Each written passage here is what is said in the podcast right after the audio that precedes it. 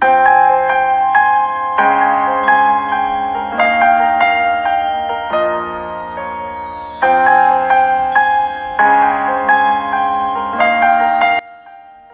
is Kids Bedtime Podcast by iGen Pod, a podcast for kids by kids.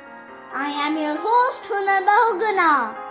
On this podcast, we take requests from kids to read their favorite stories, riddles, puzzles, news, ask their questions to experts, and much more.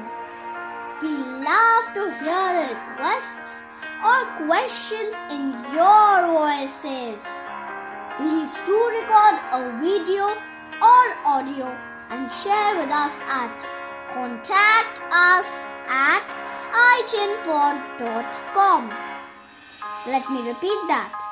Contact us at igenpod.com. In the last episode of our Frozen story, we saw that Anna, Elsa, Kristoff, Olaf, and Sven were facing a challenging situation. Some puzzling force had been making things tough for them on their journey. So, Elsa decided to use her magic powers to find out the mysterious creature. So, let's continue our story. Who's that? Come around and face us. We are not up to any harm. Elsa called out. But the words didn't have any effect on the mysterious being. The weather continued to become cruel and gruesome. Sister, I think we need the wisdom of the old trolls. Let's try and contact them through telepathy. Anna suggested. Elsa nodded, and the two held hands tightly and closed their eyes. What? How can you two think of taking a nap together at this time? Olaf burst in. Shh! You fool! Let them focus! Sven said. Cut it off, guys. It's serious. Kristoff whispered. A wave of icicles flew in their direction. Sven jumped up as a stream of ice came directly at him. It was a battle of sorts. Elsa and Anna, on the other hand, were struggling to focus and make contact with the wise trolls. But with some dedicated efforts, they succeeded and soon found out all about the mysterious creature. Anna squeezed Elsa's hand in an iron grip as if she was in pain. Elsa put her other hand on her sister's shoulder, comforting her. Don't worry, I think I know what to do here now, Elsa declared. Elsa spoke out calmly to the flurry of icy cold weapons being launched towards them. I remember my struggles, my failures, my enemies. I remember feeling small and helpless. But when I look back on my past, I can see that my feelings, my enemies, were all because of my fears of hurting my loved ones, of being lonely and without love. That's what you feel too, isn't it so? The fear of being forgotten is what is making you cold hearted. But trust me, your heart is full of love and care for your people, your family, your sister. Stop! A voice cried out from a distance. It's too late. I am numb and cold now. I have no heart, no feelings, no cheer. The voice howled back. No, that's not true. I felt the same when the snow glowed on the mountains and there was not even a footprint to be seen. I was the queen of my kingdom of isolation. I felt I didn't care what the world said or what it even did. But I could not stop caring for my sister, Anna. The love of our dear ones doesn't fade even when we feel it has. I am sure you still love your family and your heart still has the warmth of love. You cannot be cruel and stone hearted if you love and care. And I know you too. Elsa exclaimed softly. How does it matter what I feel or don't feel? The fact is, I'm alone and unloved and forgotten. Nobody knows me. Nobody welcomes me. Nobody cares for me. The voice said, Your family does. They do love you. They miss you and remember you. Elsa said, No, they don't love me. They hate me because I put my sister's life to grave danger. She hates me. And the voice started sobbing.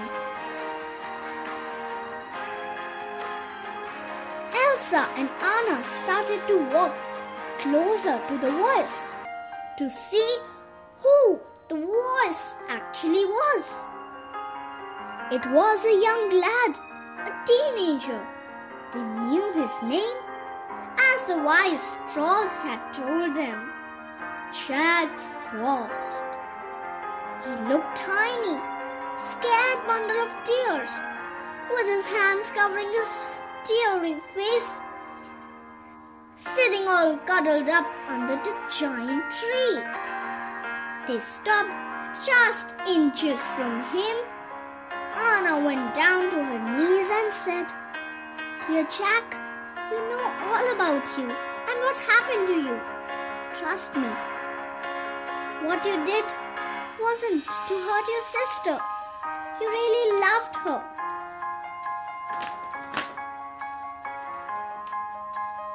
Jack Frost looked up and in a childlike voice said, I loved my sister, but it was my idea that we go ice skating on the frozen river in the forbidden forest. She trusted me so much that she followed me without any hesitation, and because of that, she almost lost her life. Anna said, But you managed to save her life by sacrificing yours. You've been trapped in the body and mind of a teenager ever since. That's why you can't see that the world knows you, remembers you. But you need to use your powers that you have magically gained over the last 300 years to spread icy cheer around. 300 years? Olaf excitedly said. Kristoff elbowed Olaf to shut up. Elsa remarked, You don't need to be a loner. Anna added, And you don't have to act as a classic rebel, mischievous and troubling. Ah, I mean, you can be our friend. Our kingdom is there for you. Yes, and you have me. Olaf. He, he was so excited to meet a new person. We are like bro, dudes. I love ice, you love ice. Even Elsa loves ice. We'll make a great trio. And the creatures of the enchanted forest would love to listen to the stories of your adventures, continued Elsa. Why don't you join us for a little vacation? We are visiting Santa at the North Pole.